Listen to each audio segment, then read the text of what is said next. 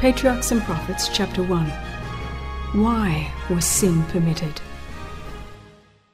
God is love. His nature, His law is love. It ever has been, it ever will be. The high and lofty one that inhabiteth eternity, whose ways are everlasting, changeth not. With Him is no variableness, neither shadow of turning. Every manifestation of creative power is an expression of infinite love. The sovereignty of God involves fullness of blessing to all created beings. The psalmist says, Strong is thy hand, and high is thy right hand. Righteousness and judgment are the foundation of thy throne. Mercy and truth go before thy face. Blessed is the people that know the joyful sound. They walk, O Lord, in the light of thy countenance. In thy name do they rejoice all the day, and in thy righteousness are they exalted. For thou art the glory of their strength. For our shield belongeth unto Jehovah, and our King to the Holy One. The history of the great conflict between good and evil, from the time it first began in heaven to the final overthrow of rebellion and the total eradication of sin, is also a demonstration of God's unchanging love. The sovereign of the universe was not alone in his work of beneficence. He had an associate, a co worker who could appreciate his purposes and could share his joy in giving happiness to created beings. In the beginning was the Word, and the Word was with God, and the Word was God. The same was in the beginning with God. Christ, the Word, the only begotten of God, was one with the Eternal Father, one in nature in character, in purpose. The only being that could enter into all the counsels and purposes of God. His name shall be called Wonderful Counselor, the Mighty God, the Everlasting Father, the Prince of Peace. His goings forth have been from old, from everlasting. And the Son of God declares concerning himself the Lord possessed me in the beginning of his way, before his works of old. I was set up from everlasting. When he appointed the foundations of the earth, then I was by him, as one brought up with him, and I was daily his delight, rejoicing always before him. The Father wrought by his Son in the creation of all heavenly beings by him were all things created, whether they be thrones or dominions or principalities or powers. All things were created by him and for him. Angels are God's ministers, radiant with the light ever flowing from his presence and speeding on rapid wing to execute his will. But the Son, the anointed of God, the express image of his person, the brightness of his glory, upholding all things by the word of his power, holds supremacy over them all. A glorious high throne from the beginning was the place of his sanctuary, a scepter of righteousness, the scepter of his kingdom. Honor and majesty are before him, strength and beauty are in his sanctuary. Mercy and truth go before his face. The law of love being the foundation of the government of God, the happiness of all intelligent beings depends upon their perfect accord with its great principles of righteousness. God desires from all his creatures the service of love service that springs from an appreciation of his character. He takes no pleasure in forced obedience. and to all he grants freedom of will, that they may render him voluntary service. So long as all created beings acknowledged the allegiance of love, there was perfect harmony throughout the universe of God. It was the joy of the heavenly host to fulfill the purpose of their Creator. They delighted in reflecting His glory and showing forth His praise. And while love to God was supreme, love for one another was confiding and unselfish. There was no note of discord to mar the celestial harmonies. But a change came over this happy state. There was one who perverted the freedom that God had granted to his creatures. Sin originated with him who, next to Christ, had been most honored of God and was highest in power and glory among the inhabitants of heaven. Lucifer, son of the morning, was first of the covering cherubs, holy and undefiled. He stood in the presence of the great Creator, and the ceaseless beams of glory, enshrouding the eternal God, rested upon him. Thus saith the Lord God Thou sealest up the sum, full of wisdom and perfect in beauty. Thou hast been in Eden, the garden of God, every precious stone was thy covering. Thou art the anointed cherub that covereth, and I have set thee so. Thou wast upon the holy mountain of God. Thou hast walked up and down in the midst of the stones of fire. Thou wast perfect in thy ways, from the day that thou wast created, till iniquity was found in thee.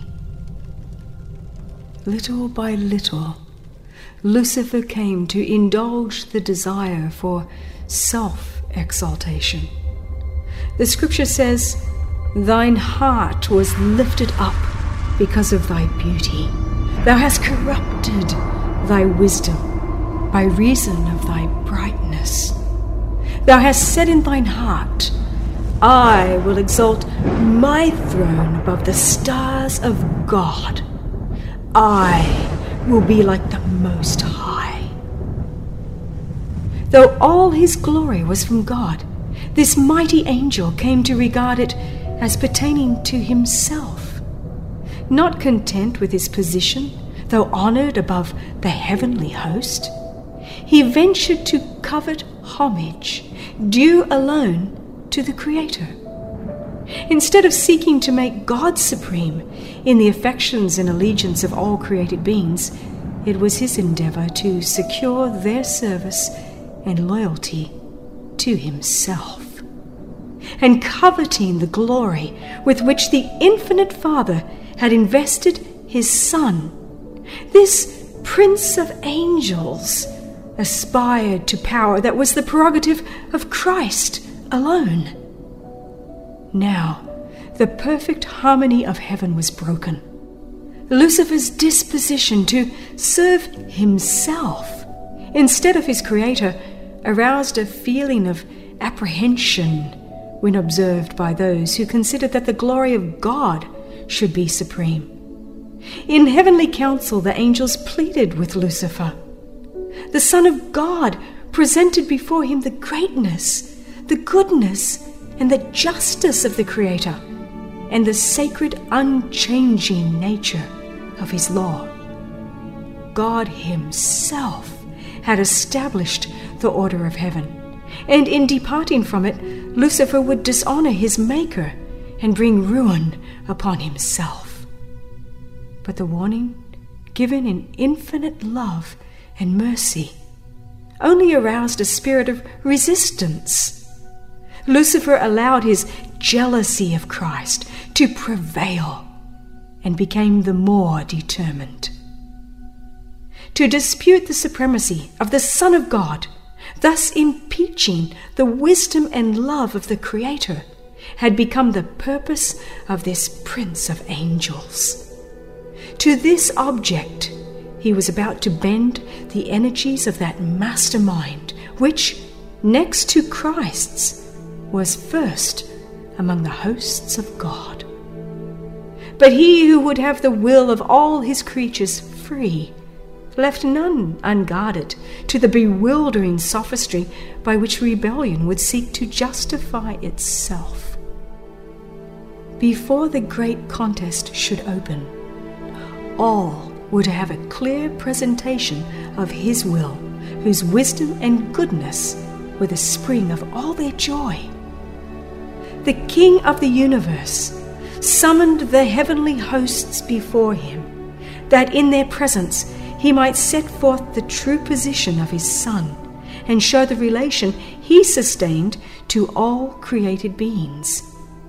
The Son of God shared the Father's throne, and the glory of the eternal self existent one encircled both. About the throne gathered the holy angels, a vast, unnumbered throng, ten thousand times ten thousand, and thousands of thousands the most exalted angels, as ministers and subjects, rejoicing in the light that fell upon them from the presence of the deity. Before the assembled inhabitants of heaven, the king declared that none but Christ, the only begotten of God, could fully enter into his purposes, and to him it was committed to execute the mighty counsels of his will.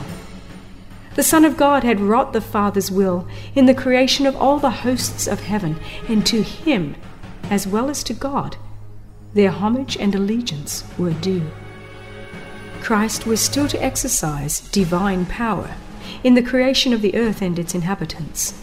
But in all this, he would not seek power or exaltation for himself, contrary to God's plan, but would exalt the Father's glory and execute his purpose of beneficence and love. The angels joyfully acknowledged the supremacy of Christ and, prostrating themselves before him, poured out their love and adoration. Lucifer bowed with them, but in his heart there was a strange, fierce conflict. Truth, justice, and loyalty were struggling against envy, and jealousy. The influence of the holy angels seemed for a time to carry him with them, as songs of praise ascended in melodious strains, swelled by thousands of glad voices. The spirit of evil seemed vanquished. Unutterable love thrilled his entire being. His soul went out in harmony with the sinless worshippers in love to the Father and the Son. But again, he was filled with pride in his own glory. His desire for supremacy returned, and envy of Christ was once more indulged. The high honors conferred upon Lucifer were not appreciated as God's special gift, and therefore called forth no gratitude to his Creator. He gloried in his brightness and exaltation and aspired to be equal with God. He was beloved and reverenced by the heavenly host. Angels delighted to execute his commands, and he was clothed with wisdom and glory above them all. Yet the Son of God was exalted above him, as one in power and authority with the Father. He shared the Father's counsels, while Lucifer did not thus enter into the purposes of God. Why? questioned this mighty angel. Should Christ have the supremacy? Why is he honored above Lucifer? Leaving his place in the immediate presence of the Father, Lucifer went forth to diffuse the spirit of discontent among the angels. He worked with mysterious secrecy and for a time concealed his real purpose under an appearance of reverence for God. He began to insinuate doubts concerning the laws that govern heavenly beings.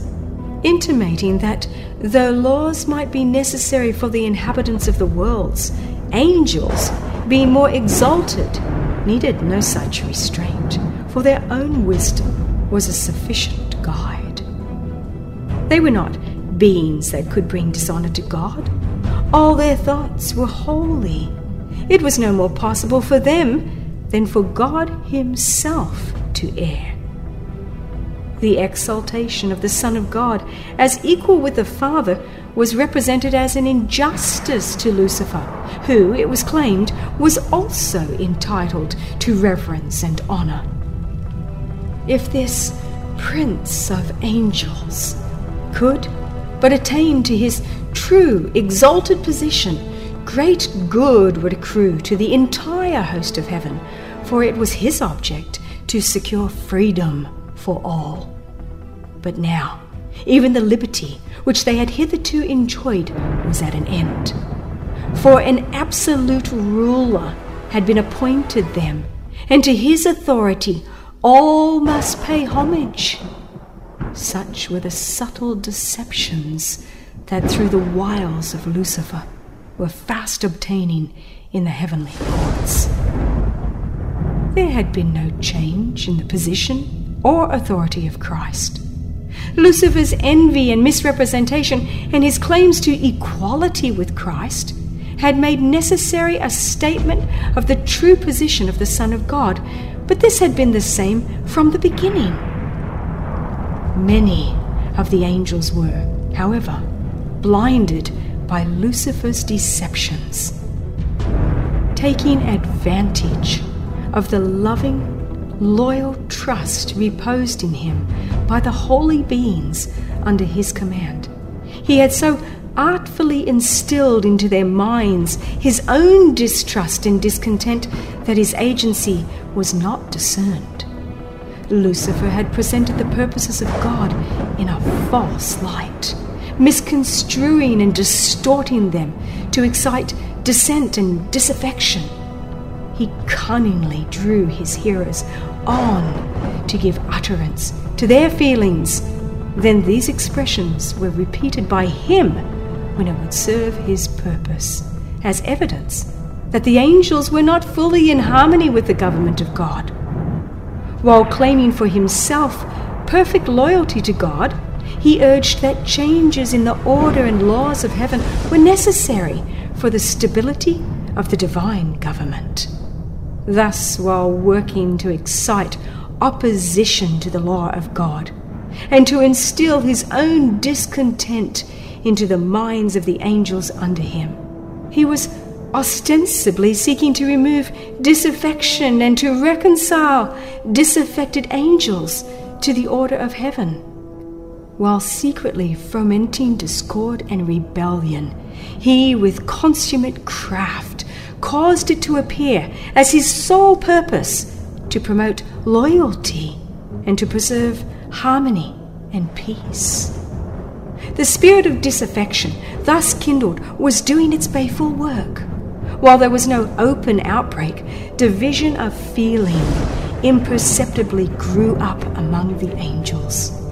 There were some who looked with favor upon Lucifer's insinuations against the government of God although they had heretofore been in perfect harmony with the order which God had established, they were now discontented and unhappy because they could not penetrate his unsearchable counsels. They were dissatisfied with his purpose in exalting Christ. These stood ready to second Lucifer's demand for equal authority with the Son of God. But angels who were loyal and true maintained the wisdom and justice of the divine decree and endeavored to reconcile this disaffected being to the will of God. Christ was the Son of God. He had been one with him before the angels were called into existence. He had ever stood at the right hand of the Father. His supremacy so full of blessing to all who came under its benignant control, had not heretofore been questioned. The harmony of heaven had never been interrupted. Wherefore should there now be discord?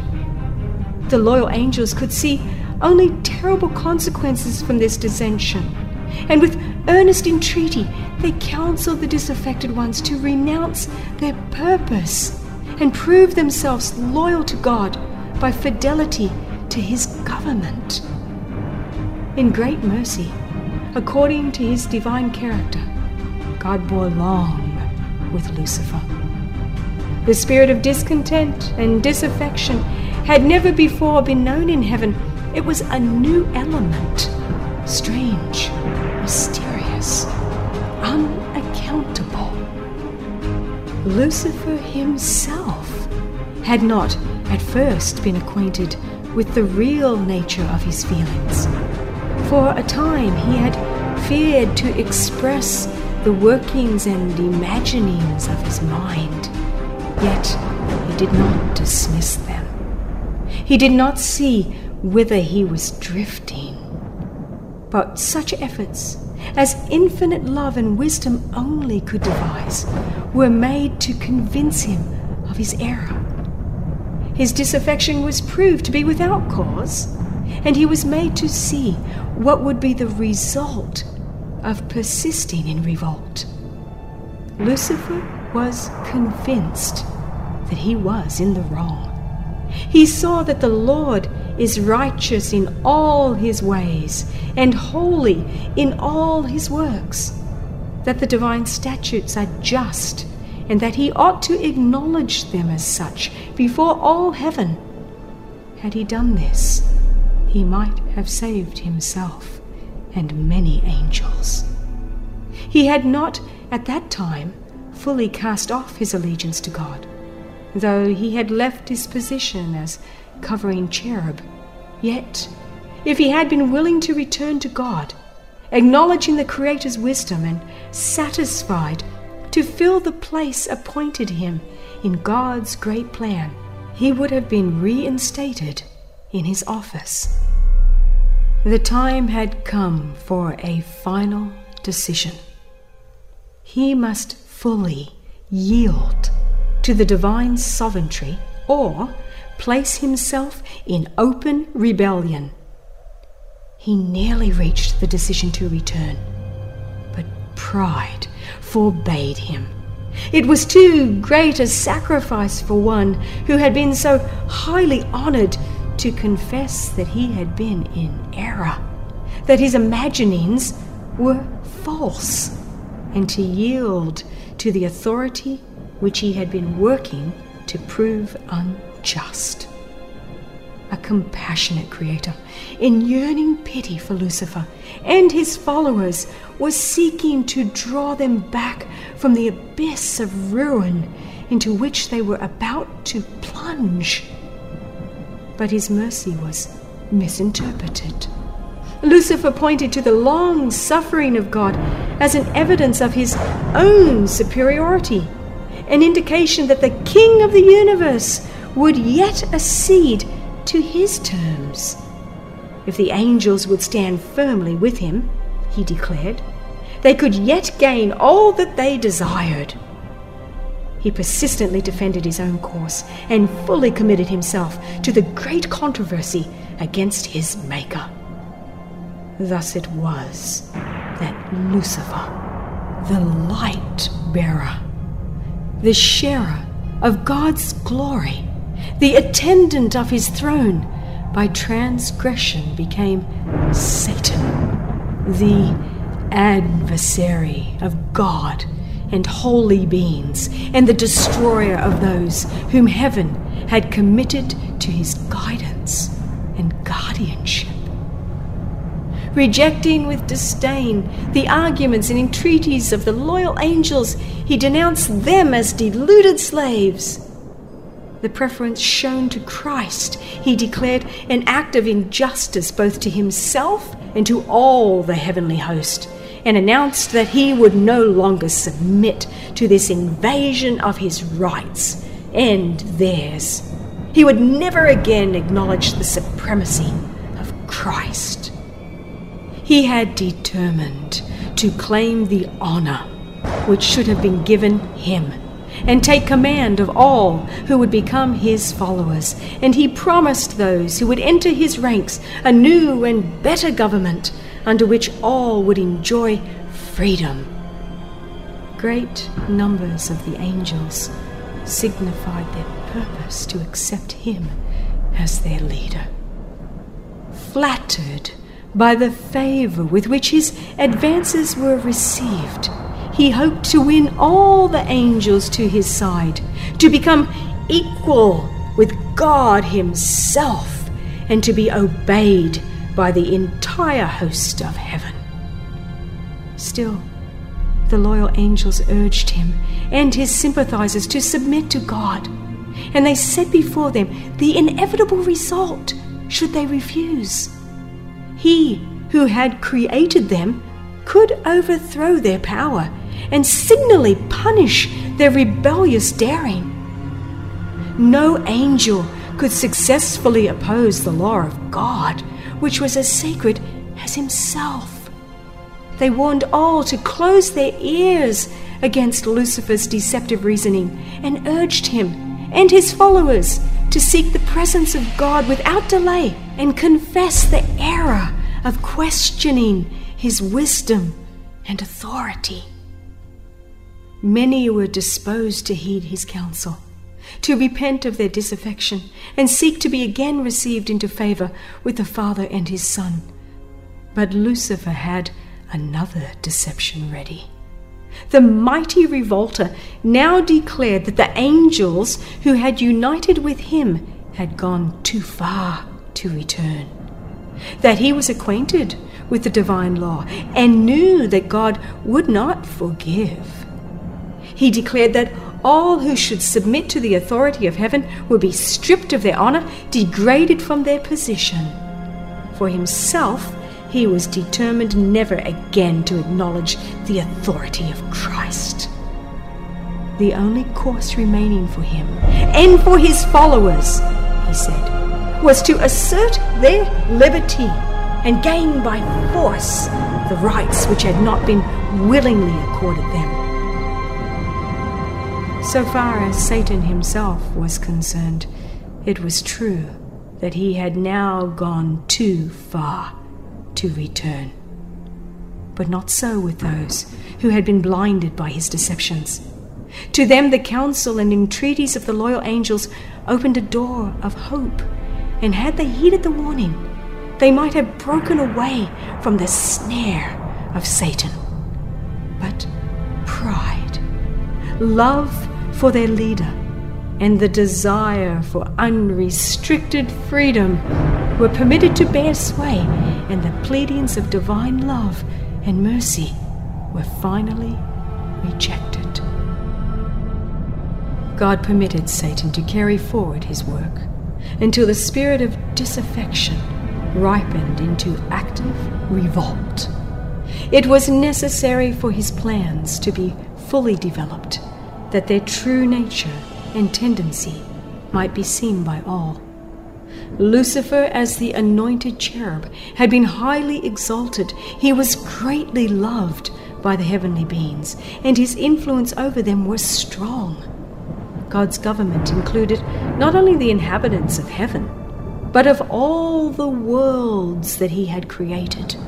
And Lucifer had concluded that if he could carry the angels of heaven with him in rebellion, he could carry also all the worlds.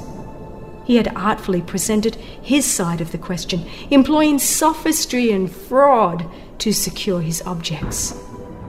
His power to deceive was very great. By disguising himself in a cloak of falsehood, he had gained an advantage. All his acts were so clothed with mystery that it was difficult to disclose to the angels the true nature of his work. Until fully developed, it could not be made to appear the evil thing it was. His disaffection would not be seen to be rebellion. Even the loyal angels could not fully discern his character or see to what his work was leading. Lucifer had at first so conducted his temptations that he himself stood uncommitted. The angels whom he could not bring fully to his side, he accused of indifference to the interest of heavenly beings. The very work which he himself was doing, he charged upon the loyal angels. It was his policy to perplex with subtle arguments concerning the purposes of God. Everything that was simple he shrouded in mystery, and by artful perversion cast doubt upon the plainest statements of Jehovah. And his high position, so closely connected with the divine government, gave greater force to his misrepresentations. God could employ only such means as were consistent with truth and righteousness. Satan could use what God could not flattery and deceit. He had sought to falsify the word of God and had misrepresented his plan of government, claiming that God was not just in imposing laws upon the angels, that in requiring submission and obedience from his creatures, he was seeking merely the exaltation of himself.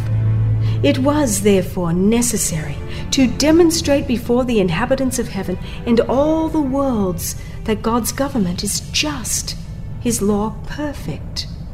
Satan had made it appear that he himself was seeking to promote the good of the universe.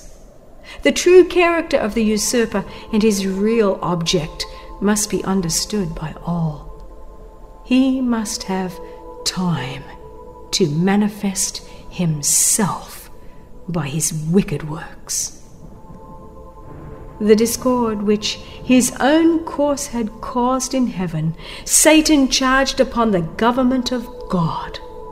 All evil he declared to be the result of the divine administration. He claimed that it was his own object to improve upon the statutes of Jehovah. Therefore, God permitted him to demonstrate the nature of his claims, to show the working out of his proposed changes in the divine law. His own work must condemn him. Satan had claimed from the first that he was not in rebellion. The whole universe must see the deceiver unmasked. Even when he was cast out of heaven, infinite wisdom did not destroy Satan, since only the service of love can be acceptable to God. The allegiance of his creatures must rest upon the conviction of his justice and benevolence.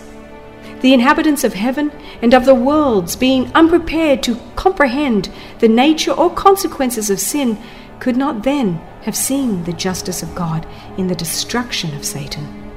Had he been immediately blotted out of existence, some would have served God from fear rather than from love. The influence of the deceiver would not have been fully destroyed, nor would the spirit of rebellion have been utterly eradicated. For the good of the entire universe, through ceaseless ages, he must more fully develop his principles, that his charges against the divine government might be seen in their true light by all created beings and that the justice and mercy of God and the immutability of his law might be forever placed beyond all question. Satan's rebellion was to be a lesson to the universe through all coming ages, a perpetual testimony to the nature of sin and its terrible results. The working out of Satan's rule, its effect upon both men and angels, would show what must be the fruit of setting aside the divine authority. It would testify that with the existence of God's government is bound up the well being of all the creatures He has made. Thus, the history of this terrible experiment of rebellion was to be a perpetual safeguard to all holy beings, to prevent them from being deceived as to the nature of transgression, to save them from committing sin and suffering its penalty. He that ruleth in the heavens is the one who sees the end from the beginning, the one before whom the mysteries of the past and of the future are alike outspread, and who, beyond the woe and darkness and ruin that sin has wrought, beholds the accomplishment of his own purposes of love and blessing. Though clouds and darkness are round about him, righteousness and judgment are the foundation of his throne. And this the inhabitants of the universe, both loyal and disloyal, will one day understand. His work is perfect, for all his ways are judgment. A God of truth and without iniquity, just and right is he.